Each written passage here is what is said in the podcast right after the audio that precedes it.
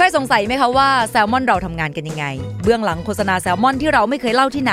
เบื้องหลังกองถ่าย และบรรยากาศการทำงานของพวกเราทั้งหมดเนี่ยจะอยู่ในแซลมอน TikTok เสิร์ชคำว่า @salmonlab S A L M O N L A B Salmon Lab และกดติดตามได้เลยค่ะ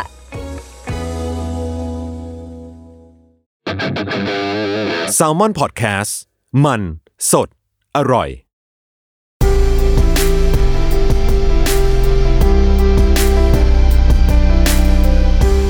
In-Ear Pocketbook หลับตาฟังหนังสือ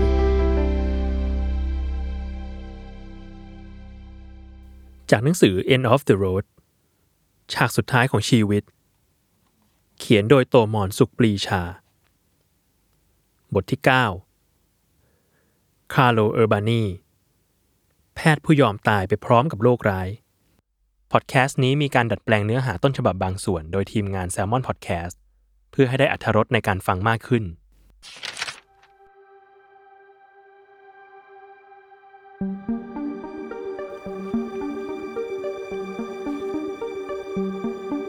คุณเคยเล่นเกม Pandemic ไหมครับ เกมนี้เป็นเกมที่เราจะได้เลือกเล่นเป็นเชื้อโรคต่างๆ เช่น เชื้อรา แบคทีเรีย ไวรัส หรือแม้กระทั่งอาวุธชีวภาพ เชื้อโรคจะเริ่มระบาดที่ไหนสักแห่งบนโลก ระยะแรก มันจะค่อยๆฟูมฟัก บ่มเพาะ และกลายพันธุ์ทีละนิด ยังไม่เป็นที่สังเกตของใคร แม้คนที่มีเชื้อโรคเหล่านี้ในตัวก็ไม่รู้ เนื่องจากยังไม่แสดงอาการ จากนั้น เชื้อโรคจะค่อยๆ กลายพันธุ์ มันอาจทรหดขึ้น เดินทางไปได้ทางอากาศแพร่ไปทางน้ำ การไอ จาม ทนต่อความร้อนหนาวได้มากขึ้น และค่อยๆทำให้ผู้ติดเชื้อแสดงอาการต่างๆออกมา จากอาการนิดๆหน่อยๆ เช่น เป็นหวัดหรือไอ กระทั่งกลายเป็นอาการหนักอย่างเลือดออกในสมอง อัมพาต ออกฤทธิ์ต่อระบบประสาท ขยับตัวไม่ได้ จนกระทั่งถึงตาย เชื้อโรคที่ประสบความสำเร็จ มักเริ่มด้วยอาการไม่รุนแรง แล้วติดต่อไปยังผู้ที่เป็นพาหะคนแล้วคนเล่า จนเมื่อมีปริมาณมากพอ มันก็กลายพันธุ์ จนเกิดอาการเลวร้ายทำให้มนุษย์เริ่มตื่นตัว เมื่อตื่นตัวแล้ว วงการแพทย์จึงเริ่มคิดวิธีวินิจฉัย ตามหาผู้ป่วยคนที่ศูนย์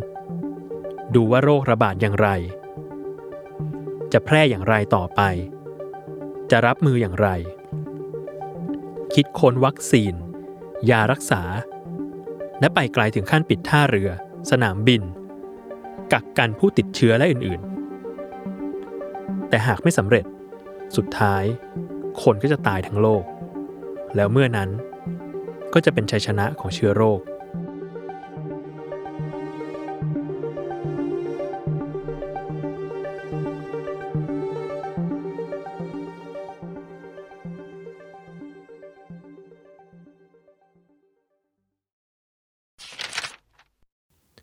เดือนพฤศจิกายน ปี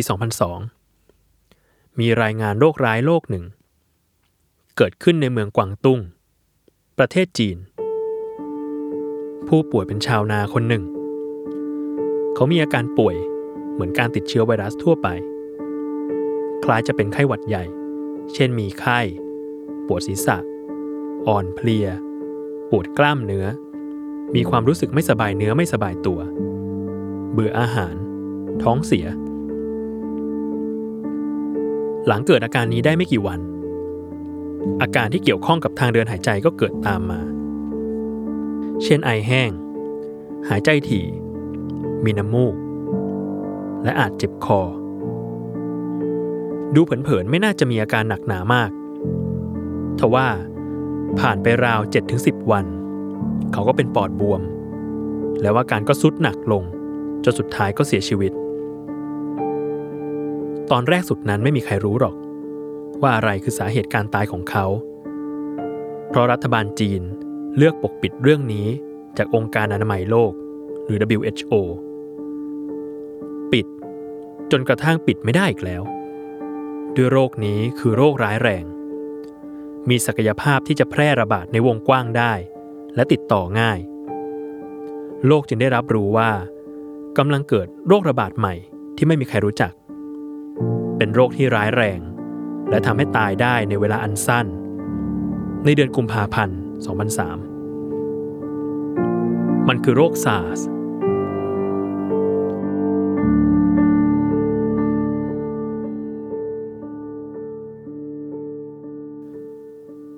ที่จีนต้องเปิดเผยข้อมูลออกมานั้น เป็นเพราะการแพร่ระบาดของโรคนี้ เริ่มไปไกลเกินขีด นั่นคือเกิดผู้แพร่เชื้อยิ่งยวด หรือซูเปอร์สเปรเดอร์หรือคนที่มีเชื้อโรคนี้อยู่ในตัว และแพร่กระจายเชื้อได้มากกว่าคนอื่น เช่นคนหนึ่งคน สามารถแพร่โรคซาร์สให้กับคนอื่นๆ ได้มากถึง 8 คน เมื่อมีการสืบสวนเหตุการณ์ ย้อนกลับไปดู ว่าการแพร่ระบาดเกิดขึ้นในวงกว้างได้อย่างไร สันนิษฐานกันว่า น่าจะเกิดจากการกดลิฟต์ในโรงพยาบาล เมื่อปุ่มกดปนเปื้อนเชื้อโรค คนอื่นที่กดตามก็รับเชื้อโรคนี้ไป การปกปิดข้อมูลของจีนทำให้การรับมือและความพยายามในการควบคุมการระบาดเกิดขึ้นได้ช้า นั่นแปลว่า โรค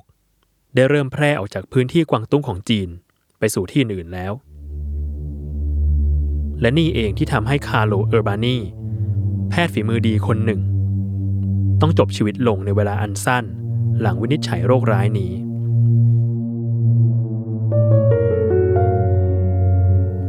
วันที่ 26 กุมภาพันธ์ 2003 จอห์นนี่เฉิน นักธุรกิจอเมริกันเชื้อสายจีน ได้ออกเดินทางจากประเทศจีนมุ่งหน้าไปสิงคโปร์ แต่ขณะอยู่บนเครื่อง เขามีอาการป่วยหนัก คล้ายปอดบวมทำให้เครื่องบินต้องหยุดที่ฮานอย ประเทศเวียดนาม พื่อส่งตัวเขาเข้าโรงพยาบาล เฉินเข้ารักษาตัวที่โรงพยาบาลฮานอยเฟรนช์โรงพยาบาลเอกชนที่มีขนาดราว 60 เตียง โดยมีบุคลากรทางการแพทย์หลายคนมาช่วยดูแลรักษา เฉินมีอาการผิดปกติ คล้ายเป็นไข้หวัดใหญ่ แต่หนักหนาสาหัสกว่านั้นมาก แรกทีเดียว โรงพยาบาลสงสัยว่า เขาอาจเป็นไข้หวัดนก จึงติดต่อไปยังองค์การอนามัยโลก เพื่อขอตัวผู้เชี่ยวชาญมาให้ความช่วยเหลือ คุณหมอเออร์บานีซึ่งเป็นผู้เชี่ยวชาญโรคติดเชื้อตอบรับคำขอนั้น เขารีบรุดเดินทางมายังโรงพยาบาล โดยไม่รู้ตัวเลย ว่าอีกเพียงไม่กี่สัปดาห์ ตัวเขาเองจะต้องตกเป็นเหยื่อของโรคร้ายนี้ด้วยเช่นกัน เออร์บานีทำงานอยู่ที่โรงพยาบาลแห่งนั้นอย่างต่อเนื่อง ทั้งค้นคว้างานวิจัย เก็บตัวอย่างต่างๆ เพื่อนำไปทดสอบ และควบคุมดูแลการติดเชื้อ แล้วคุณหมอเออร์บานีก็พบว่า นี่ไม่น่าจะใช่โรคระบาดหรือไข้หวัดธรรมดา แต่อาจเป็นโรคร้ายที่อาจส่งผลถึงตายได้ และหากระบาดไปในวงกว้าง ก็จะเกิดผลเสียหายใหญ่หลวงเขาเตือนไปทางองค์การอนามัยโลกว่าต้องมีวิธีปฏิบัติพิเศษ เสนอให้โรงพยาบาลตั้งวอร์ดพิเศษขึ้นมา พื่อกักกันตัวผู้ป่วย ซึ่งในตอนนั้น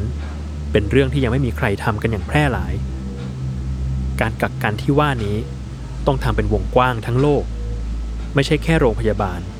แต่รวมไปถึงการตรวจคัดกรองนักเดินทางตามสนามบินต่างๆ ด้วย เพราะการคัดกรองและกักกันตัวผู้ที่อาจป่วยเป็นโรคนี้เอาไว้ก่อน จะช่วยให้การแพร่ระบาดช้าลง วิธีการที่เขาเสนอนั้นถูกต้อง มันช่วยควบคุมการระบาดของซาร์สได้ผล ไม่มีการระบาดใหม่เพิ่มเติมในเวียดนาม ซึ่งเท่ากับช่วยรักษาเวียดนามทั้งประเทศไม่ให้เสียหาย อย่างไรก็ตาม คุณหมอเออร์บานีไม่ได้อยู่เห็นความสำเร็จนั้น เพราะระหว่างนั้นเอง เขาติดเชื้อโรคซาร์สมาโดยไม่รู้ตัว วันที่ 11 มีนาคม 2003 เขาเดินทางมาประชุมที่กรุงเทพ เขามีกำหนดการจะขึ้นพูดเรื่องปรสิตในเด็ก แต่ขณะอยู่บนเครื่องบิน เช่นเดียวกับเฉินผู้ป่วยที่เขารักษา คุณหมอเออร์บานีมีอาการเป็นไข้ เขารู้ตัวทันทีว่าได้รับเชื้อเข้ามาในร่างกายแล้ว เมื่อมาถึงกรุงเทพ เขาจึงรีบบอกกับเพื่อนร่วมงานว่าอย่าเข้ามาใกล้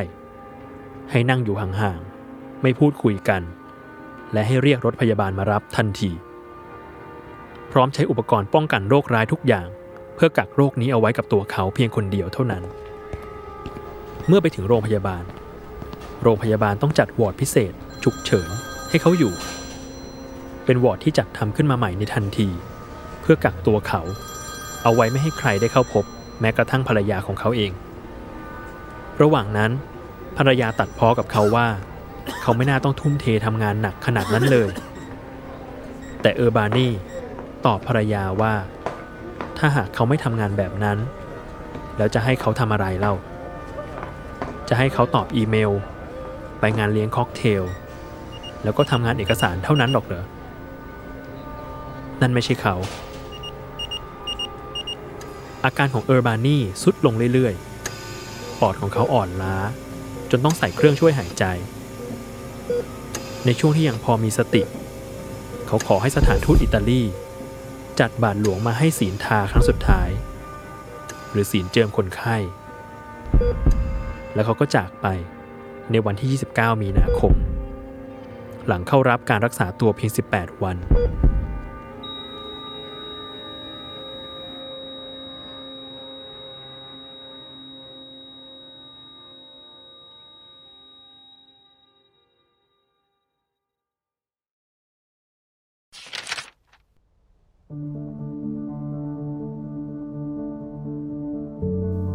โชคดีที่นักวิทยาศาสตร์ มหาวิทยาลัยอีราสมุสรอตเตอร์ดัมจากประเทศเนเธอร์แลนด์ สามารถทำแผนที่จีโนมของไวรัสซาร์สได้สำเร็จตั้งแต่เดือนเมษายน 2003 หากเป็นเกม Pandemic ก็เท่ากับมนุษย์ ตื่นตัวรับมือกับโรคร้ายได้เร็วมากนำไปสู่การป้องกัน รักษา และควบคุมโรคทำให้ซาร์สกลายเป็นโรคที่สงบ ไม่ลุกลามแพร่ระบาด โดยมีการเก็บเชื้อไวรัสเอาไว้ เพื่อศึกษาในห้องปฏิบัติการ พร้อมกับมาตรการรักษาความปลอดภัยระดับสูง การตายของเออร์บานีทำให้โลกตื่นตัวกับซาร์สขนาดใหญ่ มีการสืบย้อนดูว่า ไวรัสซาร์สมาจากไหน พบว่ามันมาจากชะมดเชียงที่เรียกว่าเอเชียนปาล์มชีเวที่อาศัยอยู่ในจีน ชมดที่ติดเชื้อนี้ไม่แสดงอาการอะไร แต่หากเชื้อติดต่อมาสู่มนุษย์ กลับก่อให้เกิดอาการร้ายแรงเฉียบพลันทำให้รัฐบาลจีนสังหารชมดไปเป็นหมื่นตัว โลกเป็นหนี้บุญคุณคุณหมอเออร์บานีอย่างมาก เพราะวิธีการที่คุณหมอคิดขึ้น คือการกักกันตัวนั้น ไม่ได้ช่วยแค่เวียดนาม แต่มันกลายเป็นวิธีปฏิบัติที่ถูกนำไปใช้ทั่วโลกซาจึงไม่แพร่ระบาด และเนื่องจากเป็นโรคร้ายแรงที่แสดงอาการออกมาฉับพลันทันที รวมทั้งทำให้คนเสียชีวิตได้ในเวลาอันสั้น การกักกันตัวเพื่อรักษาอย่างเข้มข้น จึงมีส่วนสำคัญทำให้โรคหยุดอยู่กับผู้ป่วยนั้นๆ ไม่แพร่ลามต่อเนื่อง หากในวันนั้น วันที่เดินทางมากรุงเทพ คุณหมอไม่บอกอะไรเพื่อนร่วมงานเลย แล้วเดินปะปนไปกับผู้คน เขาก็อาจแพร่เชื้อไวรัสซาร์สให้กับคนไทยได้ แต่เป็นโชคดีของไทยนักหนา ที่ผู้ป่วยซาร์สคนแรกที่เดินทางมาถึง คือคุณหมอเออร์บานีผู้เชี่ยวชาญเรื่องโรคระบาด ที่รู้ดีว่าต้องทำอย่างไรเพื่อยับยั้งความร้ายกาจของโรคระบาดนี้ โรคร้ายเดินหน้าแพร่เชื้อต่อไปไม่ได้ ไม่ใช่เพราะเหตุบังเอิญ หรือประเทศไทยมีเรื่องเหนือธรรมชาติคุ้มครอง โรคไม่อาจระบาดได้ ก็เพราะความรู้ที่อยู่ในตัวคุณหมอเออร์บานีโดยแท้ เป็นความรู้ที่เกิดจากการทำงานหนัก ผสมรวมเข้ากับมโนธรรมสำนึก ที่ยอมเสียสละตัวเองในหลายระดับ เพื่อให้มนุษยชาติ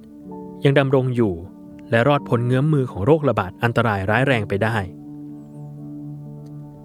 นี่คือการอุทิศตัว เพื่อมนุษยชาติอย่างแท้จริง